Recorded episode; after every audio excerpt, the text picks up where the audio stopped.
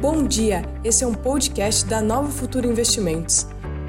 Acompanhe agora o call de abertura com o nosso economista-chefe, Pedro Paulo Silveira. Bom dia a todos, vamos começar o call de abertura. Hoje, segunda-feira, dia 13 de julho. O mercado não dá trégua, não. Está em alta de novo, em alta forte. A semana passada fechou bem, fechou com uma semana positiva, tanto lá fora como aqui. É... E isso, evidentemente, é, é, é decorrência do estado geral do mercado, que já tem algumas semanas que continua assim. Né? É, é lógico que em algum momento pode vir uma realização, mas o mercado tem um estímulo muito forte da taxa de juro para se manter é, é, nessa trajetória de alta. Alguns eventos continuam é, é, dominando é, as agendas e trazendo preocupação, e isso acaba produzindo é, algum tipo de expectativa negativa. Tem uma discussão aqui. Carlos Vieira pergunta: tem algum dia que começa no horário? Pois é, nem tem nenhum. Já faz, acho que uns umas 1.800 lives que eu faço, nenhuma começa no horário. É, cadê o YouTube? Está lá, está funcionando. Eu suponho que esteja funcionando. Deixa eu ver se funciona mesmo, porque pode ser que se alguém perguntou aqui, a gente nunca sabe, tá? Para mim ele está ok aqui. Deixa eu só ver se é isso mesmo. Não custa tentar. Ver se a transmissão tá boa. A rigor aqui para mim tá tudo bem. O áudio está fora de sincronia. Ei, Laia. Aqui, tá vendo? A prova é essa. Pronto. No tablet está funcionando. Se está funcionando aqui, está funcionando em qualquer lugar. Então vamos, vamos botar para correr o nosso, nosso call de abertura. É, então temos um dia positivo lá fora. Essa semana começam os balanços, tem vários indicadores de atividade. E aqui a discussão vai ser se o Banco Central brasileiro vai derrubar mais 0,25 ou se não vai derrubar mais 0,25. Só para deixar clara a discussão. Nos, aqui no Brasil, a discussão é, é, é se a inflação não vai subir demais e limitar a capacidade do Banco Central em manter a taxa de juro muito baixa durante muito tempo. É, o, o, a diretoria do Banco Central, alguns é, já começam a sinalizar preocupação com o câmbio. Essa discussão veio a público na semana passada, no final de semana. O Samuel Pessoa, que é lá da GV, fez também uma discussão no artigo dele, na coluna dele semanal na Folha. Uh, e parece que, deixa eu ajeitar aqui, e parece que pode ser que o Banco Central reduza a taxa de juros. O que, na minha opinião, seria assim uma incoerência. Né? Se a preocupação do Banco Central é com a inflação e com a atividade econômica, a taxa de juros tem que cair. O câmbio não aparece nesse, nesse modelo. E como o Brasil ele é extremamente é, é, dependente do câmbio, há uma mercado financeiro em particular, né, tem, há uma adição ao câmbio, um vício em relação ao câmbio, que chega em determinado momento em que aqueles que ficam batendo o martelo permanentemente, que o câmbio é decisivo para a taxa de juros, que o câmbio é decisivo, decisivo para a taxa de juros, que isso acaba virando uma profecia autorrealizável. Ou seja, de tanto insistir, de tanto insistir que o câmbio tem importância, uh, o câmbio acaba prevalecendo em algum tipo de discussão que, que é o câmbio? É o dólar, né? Então, o Banco Central ele tem um modelo de definição da taxa de juros que é baseado, taxa de juros Selic, que é baseado é, no nível de atividade e na inflação, com um peso muito maior de inflação. E, e se a inflação sobe, ele sobe a taxa de juros. Se o nível de atividade sobe demais, ele sobe a taxa de juros. Não tem nada que decida, não tem nada para ser decidido em função do dólar. Se o dólar subir, ele sobe a taxa de juros. Não existe isso. Né? Uh, se a inflação subir, ele sobe a taxa de juros. Uh, então, o ideal é o Banco Central manter a taxa de juros num determinado patamar. Se os preços forem contaminados pela taxa de câmbio, aí sim ele sobe a taxa de juros.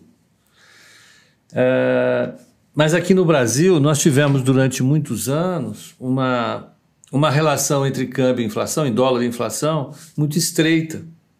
Porque o dólar é que coordenava, de maneira muito importante, as expectativas dos agentes.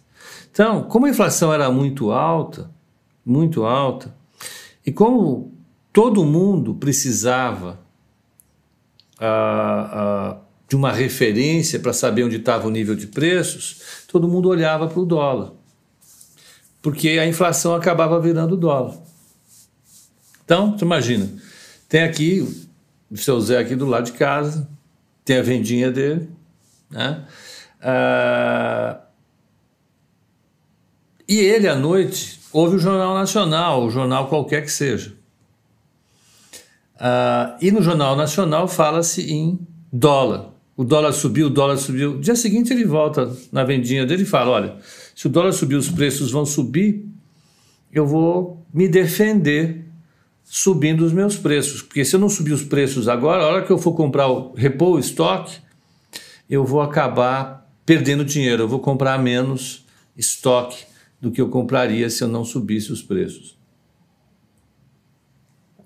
Era um mecanismo de sinalização de preço super importante no período de alta inflação. Hoje já não é mais, hoje já perdeu esse papel.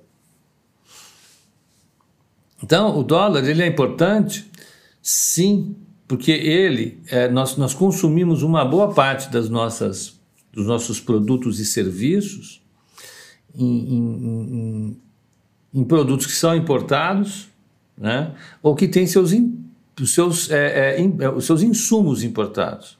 E por isso o dólar é importante. É, mas isso aparece nos preços.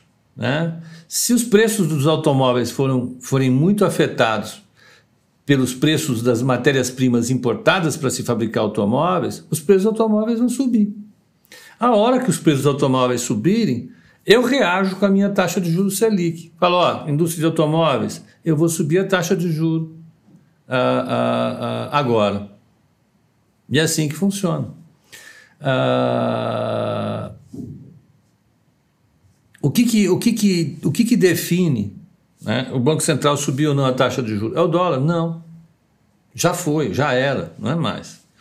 Já foi uma época em que o, o diretor de política monetária do Banco Central sentava na cadeira dele lá no Rio de Janeiro, olhava o dólar, começava a roer as unhas, porque ele sabia que se o dólar subisse muito, todo mundo ia reajustar preço, porque ele era o principal sinalizador de preço da economia. Não tinha outro.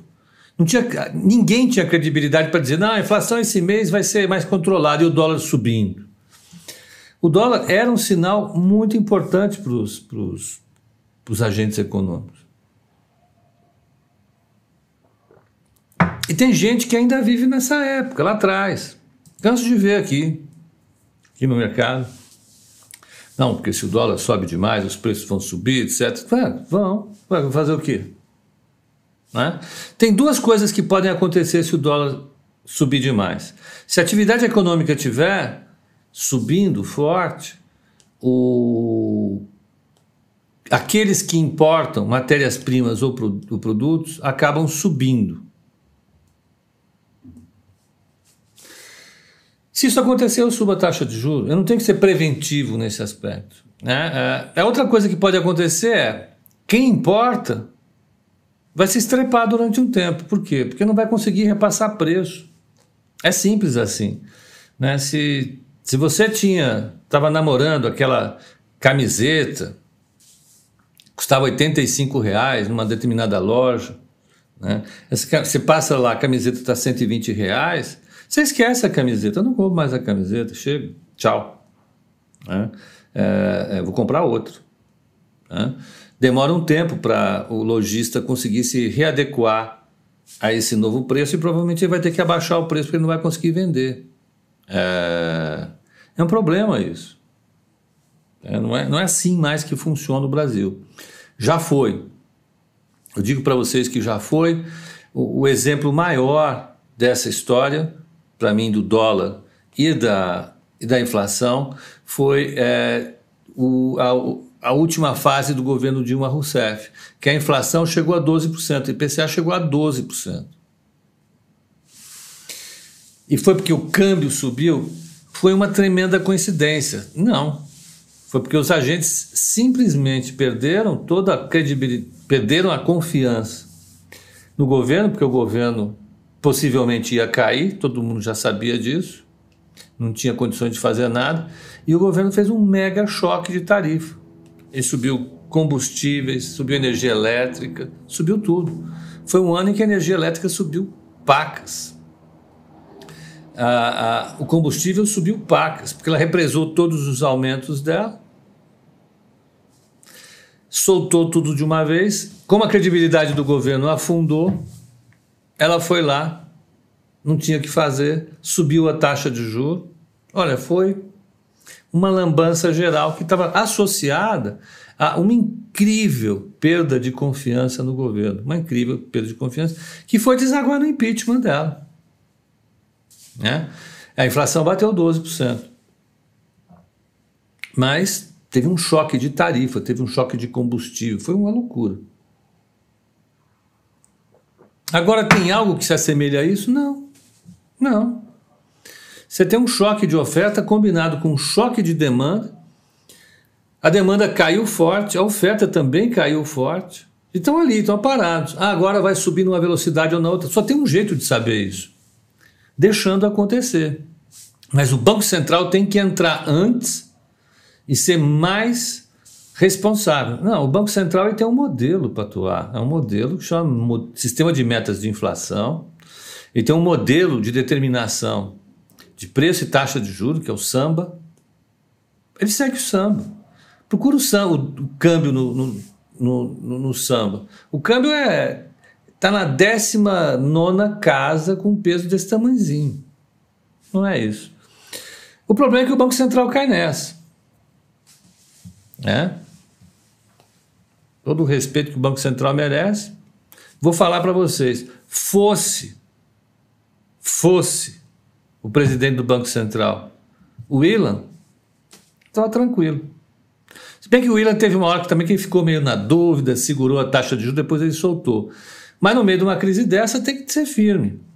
Eu acho que se depender do diretor atual de política monetária, o, não é de política monetária, de, de, de, de, estudos econômicos, que é o, é o 8 e meia da manhã, é, 9 horas da manhã eu já esquecendo. Quero ver como é que vai ser às 6 da tarde. A gente vai, a gente vai continuar a ver a taxa de juros cair. Agora, essa, essa discussão está intoxicando o meio ambiente, né? E, infelizmente, tem, tem um resíduo muito grande, dentro de mim, inclusive, é, é, do período de alta inflação. Nós não vivemos mais nesse mundo, vivemos em outro mundo. Né? Eu acho que o Ilan conseguiu provar para a gente, foi o presidente do Banco Central anterior, que não tem mais que ficar olhando para câmbio. Deixa o câmbio aí. Câmbio a gente resolve de outro jeito. Né? Não dá, não dá para pensar assim. Mais uma vez, câmbio, ele era importante para a inflação quando ele funcionava como uma referência de preço para todos os agentes. O dólar subia, todo mundo aumentava preço. O dólar caía, a inflação diminuía. É assim agora? Não é mais. Não é mais. Acabou. E o Banco Central tem que reagir a essa mudança. Ele tem que fazer o que ele tem que fazer mesmo. Se preocupar com a inflação e com a atividade econômica. Ponto.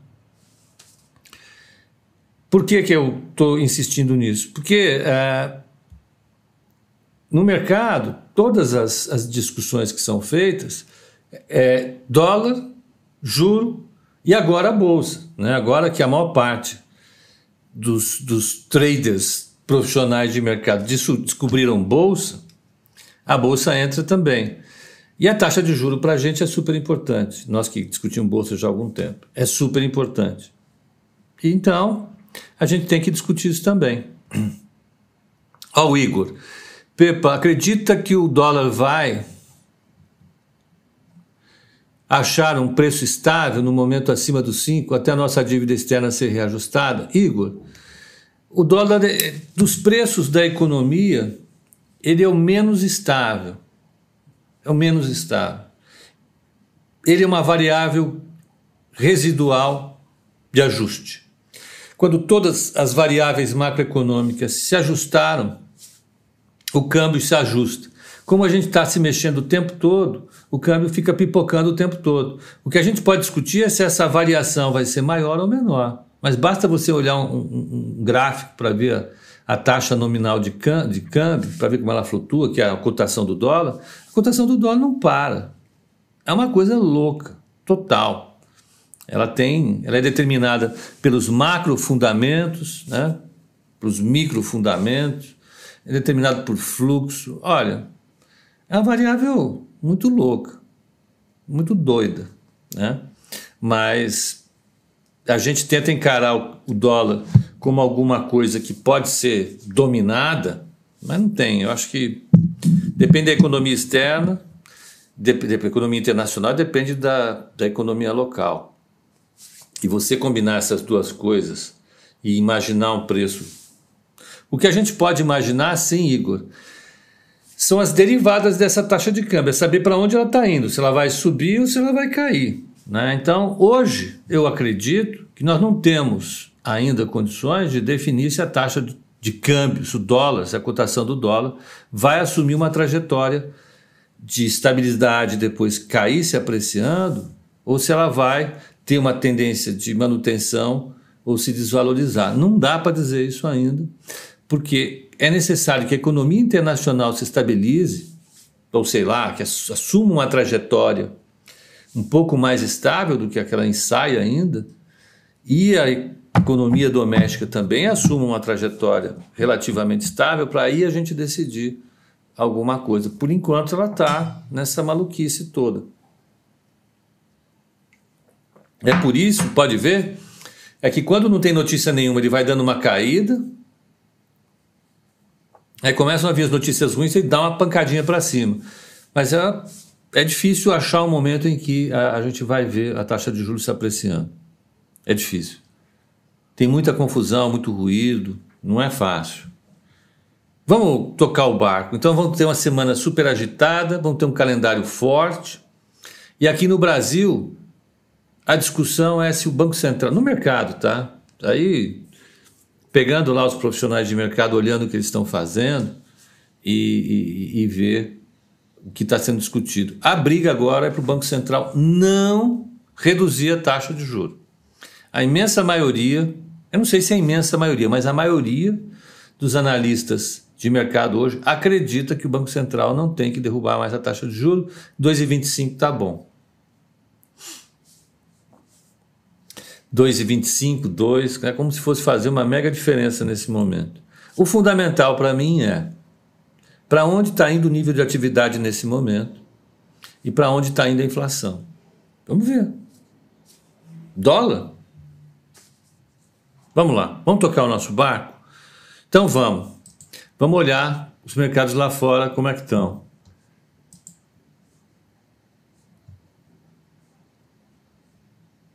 Ó, compartilhando a tela com o pessoal do YouTube aqui, que vocês começam tela, tela. Já tomei uma dura porque eu atrasei hoje os oito minutos. É duro, viu? O pessoal é exigente, mas temos que ir. É... Sexta-feira, como fechou o mercado? Dow Jones fechou com uma alta de 1,44, S&P 500 1,05 e Nasdaq 0,66. Vamos lembrar, semana passada foi uma semana de alta forte,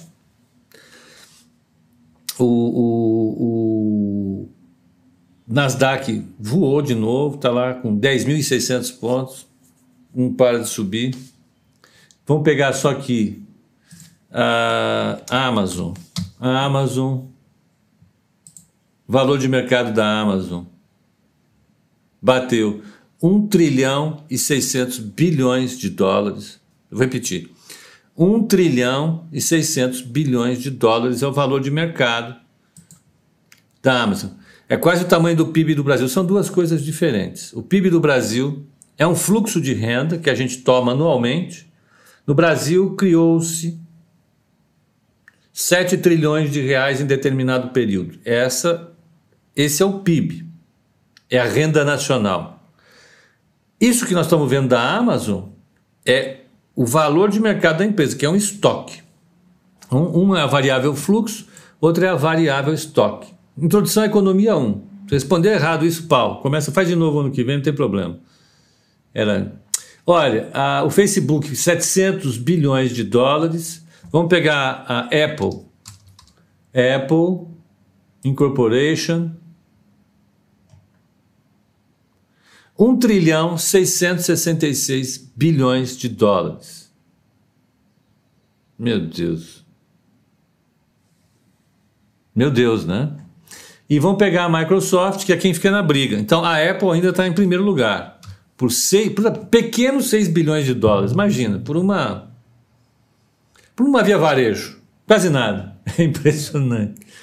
Meu, eu vou falar uma coisa. Se eu chegasse para mim, pegasse uma máquina do tempo e voltasse no tempo, que não é possível, andar para frente no tempo é possível, mas se fosse possível Peguem o Pepa de seis anos atrás, botem no foguete, mandem ele para cá e vai conversar comigo. Eu vou avisar, olha, a Apple e a Amazon e a, a Microsoft estão valendo mais que um trilhão e meio de dólares. Eu ia dizer, meu, vende tudo, que isso é uma bolha. Eu ia dizer isso, com certeza. 1 trilhão 620 bilhões de dólares é a Microsoft Corporation. Então, a maior empresa por valor de mercado no mundo hoje é a, a, a Apple, em segundo lugar, com a diferença de apenas 4 bilhões de dólares, que não é nada. Vem a, a, a Microsoft, em terceiro lugar, a Amazon. A Google está acima de um trilhão também. Google. Alphabet, né? A Alphabet 1 trilhão 05 bilhões de dólares. É impressionante. É, é por onde está indo o valor do mundo, né? Para onde está indo o valor do mundo? Aqui. Isso vai cair uma hora? Não sei, com taxa de juros zero? Possivelmente não, né? Com todas as informações que nós temos disponíveis mostrando que é, o varejo eletrônico que a produção de valor está no mercado de tecnologia, não tem por que você pensar em redução de valor desse troço. O que, que a gente vai ter essa semana? Olha, nós vamos ter um monte de balanços, os principais balanços bancários saindo, Citi, JP Morgan, Morgan Stanley vão sair essa semana, Goldman. Nós vamos ter é, é, muito indicador de atividade. E aqui no Brasil a discussão sobre a taxa de juro que vai ser na primeira semana do mês que vem. Quando já está chegando no meio do mês, aqui começa o tititi. Na Ásia, Nikkei subiu 2,20, Hong Kong subiu 0,17, Xangai subiu 1,77, Xangai bombando, 3.400 pontos.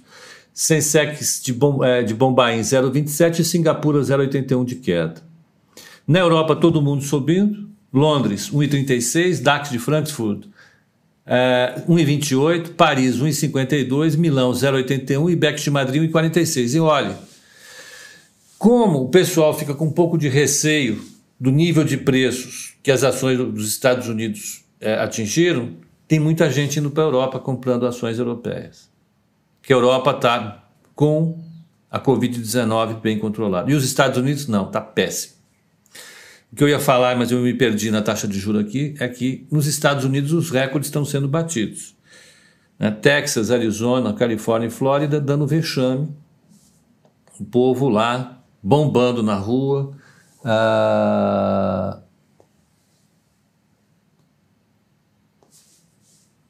O que pensar? Pois é.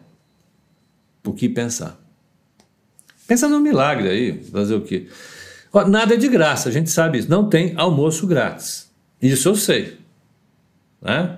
Taxas de câmbio. Então, 1,1334 por euro, o euro se apreciando em relação ao dólar. As taxas de juros estão em 0,646, 10 anos. Sexta-feira estava em 0,587, então ela subiu. Da Alemanha, menos 0,43, voltou ao patamar dela. E a inclinação de três meses com 10 anos, que é importante, que eu olho todo santo dia.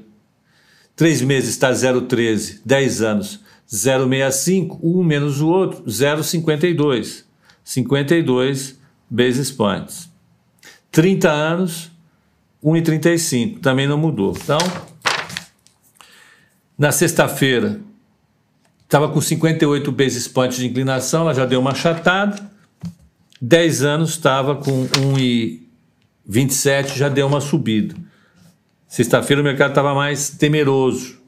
E o VIX, por fim, caiu um pouquinho para 27,73. Na sexta-feira, ele estava em 29,86, quase 30. Vamos abrir Brasil.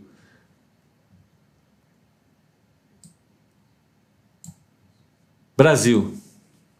Vamos pegar WIN, arroba. Olha, o mini índice já está 100.790 pontos. Vai embora agora, né? Vai embora. O mini dólar, WDO, arroba. 5,33. Está lá, 0 a 0, mas vamos bater nele. Corrida contra risco. Todo mundo Sobe a bolsa americana, todo mundo corre para comprar ativo de risco, não tem jeito. Até o IBR vira, IRB viram empresas bonitas. É, IRB, Paraná. DI, taxa de juro, DI 1F27, taxa de juro. Não, DI 1F27. Eu vou pegar a mais longa. 6,37, está indo para o low dela. O low dela é, é, se eu não me engano, é 28, por aí. Vai o low. Incrível, né? Incrível. Por isso que eu acho que não faz sentido algum discutir se o câmbio afeta a taxa de juro, por que, que você não mantém a Selic alta e baixa. Essa taxa super longa, ela chegou a bater no raio da crise 9%. 9%. Subiu que foi um foguete. Todos os fundos que tinham é, ativos longos na carteira, longos na carteira perderam dinheiro feio. Agora já está indo para o mínimo histórico. Veja, a economia brasileira está destroçada. Não é que está bem a economia, está destroçada. Nós vamos ter uma mega queda na economia brasileira. O desemprego vai explodir. Um monte de empresa, empresa vai quebrar. E a taxa de juros lá embaixo. Por quê? É uma das são características desse momento. Não adianta o cara ficar desesperado com o dólar, porque o que está em jogo,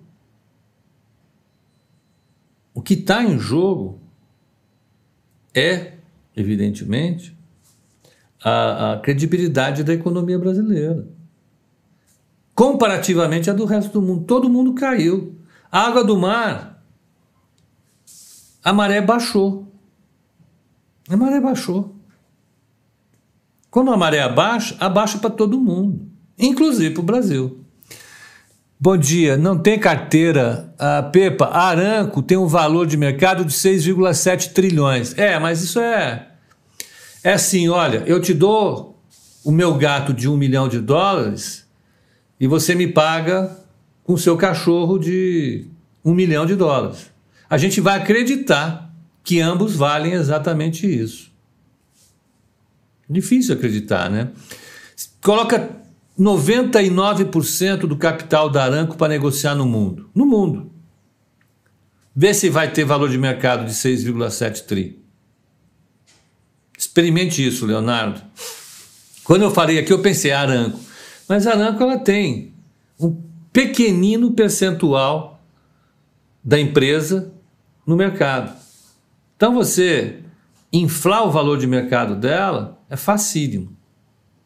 Vamos fazer o valuation da Aramco. Vai lá para a Arábia Saudita pesquisar quanto ela vale. Se você der um preço diferente, vai acontecer com você o que aconteceu com o jornalista do Washington, do Washington Post. Vai virar picadinho, literalmente. Brincadeira de mau gosto. Pepe, eu quero essa daí. Como é que faz para ter? É, isso aqui é o departamento de marketing que providencia. Será que dá para entrar na carteira recomendada ainda? Eu acho que dá para entrar na carteira recomendada sim. Tem que entrar, tá? Não vou dizer que ela está bombando, porque de fato ela está bombando. Né? Uh...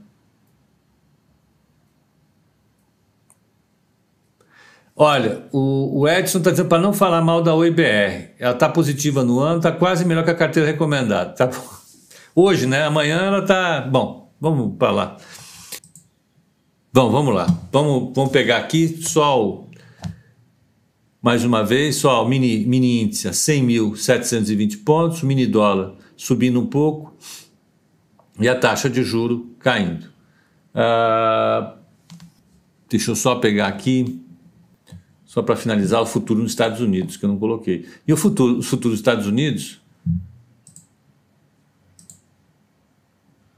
futuro nos Estados Unidos, olha, o, o S&P futuro está com 0,70 de alta, Nasdaq com 0,90 de alta e o Dow Jones 1,44 de alta. Todo mundo esperando resultados dos bancos essa semana e indicadores de atividade.